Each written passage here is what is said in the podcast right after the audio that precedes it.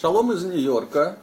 И наша недельная глава Нецавим прикликается с темой, естественно, Нового года, Рошашана. А, говорит Всевышний нам следующее. Он говорит, что жизнь и смерть предлагаю я тебе, благословление и проклятие, избери же жизнь. Выбери жизнь, говорит Всевышний. И тогда вопрос задается, а кто же выбирает смерть? Знаете, сказано, что на Рошашана открыты три книги.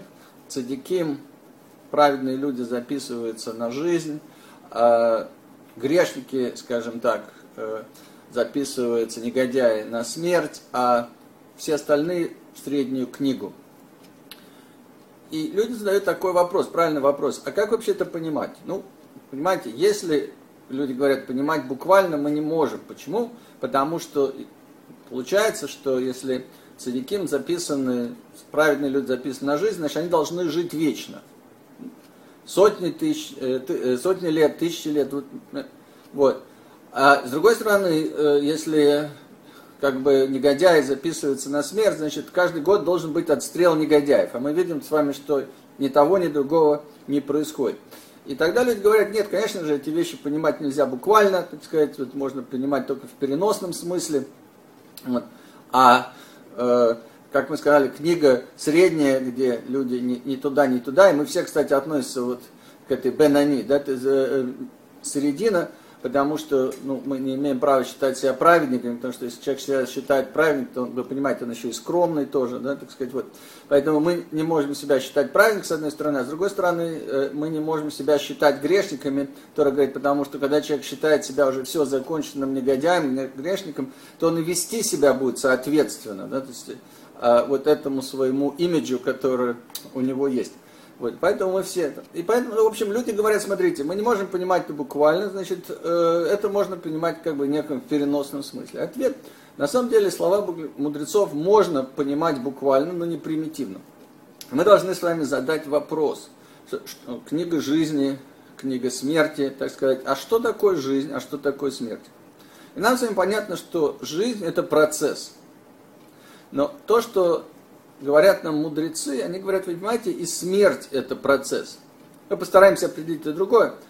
А, что значит смерть это процесс? Ну, вы понимаете, что вот, вот факт, последний факт отделения души от тела, то, что мы называем смерть, вот на самом деле это не, э, так сказать, то, что начинает этот процесс.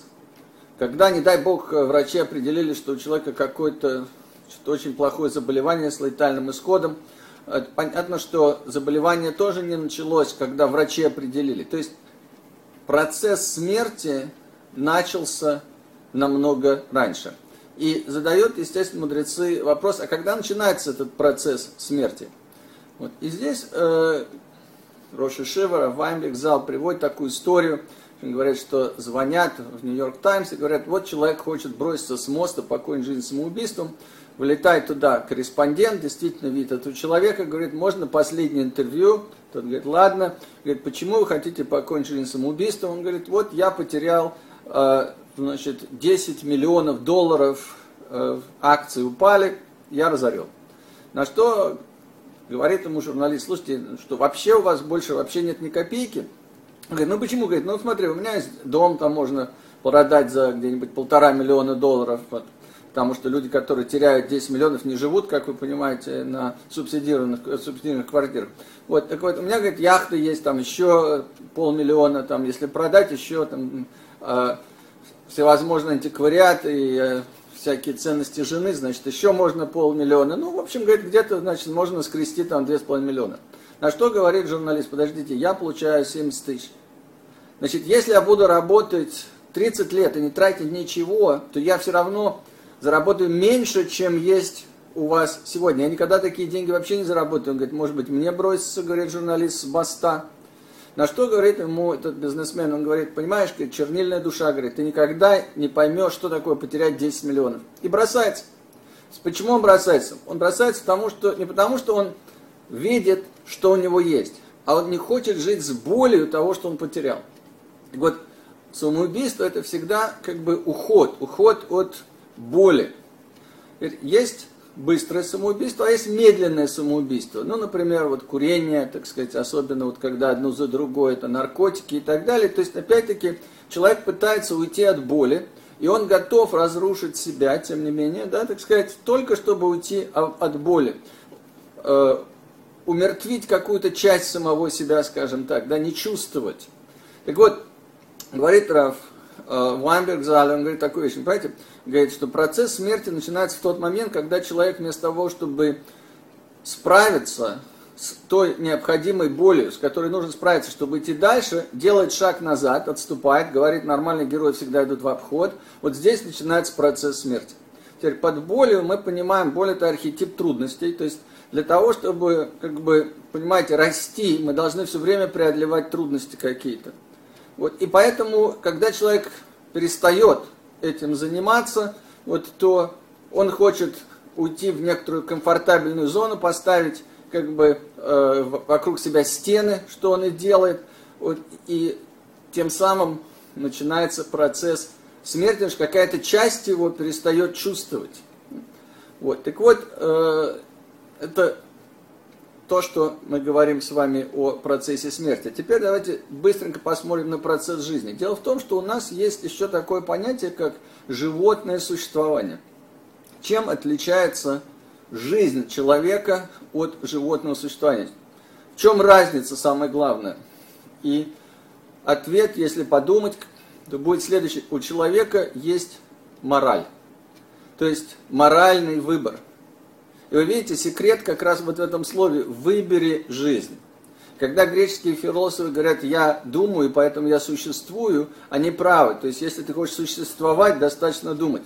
Еврей говорит «у меня есть моральный выбор, и поэтому я живу».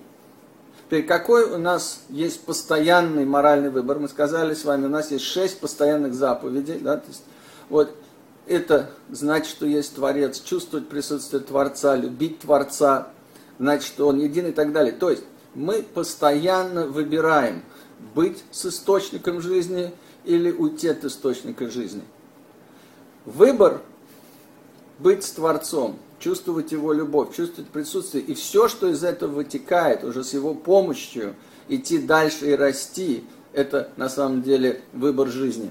И мы видим с вами, что действительно человек может либо выбрать жизнь, либо он может выбрать смерть. При том, что после Рошашана человек, который записан на смерть, может продолжать очень комфортабельное существование, потому что он уже отрезан от источника, он сам себя отрезал от источника, и поэтому он будет думать о том, как материально заработать, как потратить и так далее. С другой стороны, праведный человек, он даже может заболеть, не дай бог, после Рошашана, почему? Потому что через эту болезнь он может подняться еще выше. То есть мы не можем с вами вот так вот посмотреть на человека и сразу же сказать, что у нас с вами произошло вот на, на вот этот Рошишан, Тора говорит, выбери жизнь, выбери Творца, откройся Творцу, откройся духовности, и тогда ты на самом деле выбираешь жизнь. И маленькое такое замечание по поводу шафара. Вы знаете, что шафар это рог, а зачем у животного рог? Это, понятно, для защиты. Теперь, что такое животное внутри нас? Это наши инстинкты, инстинкт самохранения – выживание и так далее. Что такое наши рога, так сказать, это вот как раз а, чувство злости иногда, это те защиты, если хотите, эмоциональные, которые вот нас защищают, когда мы чувствуем, что нам что-то угрожает. И что говорит нам Тора, для того, чтобы сделать шафар, мы должны перевернуть этот рог. Рог растет, как вы понимаете, а, значит, острой частью от животного, мы его переворачиваем, мы начинаем в него трубить, а дыхание, это дыхание, Творец дал дыхание жизни человеку. То есть, что мы делаем? Мы переворачиваем наши животные защиты тем, что мы вдыхаем вот это духовное присутствие Всевышнего. И это одна из тех работ, которые мы тоже с вами делаем в Рошашана, подсознательно и сознательно, когда мы слышим с вами шафар. Итак, замечательно вам Рошашан из Нью-Йорка. Выбери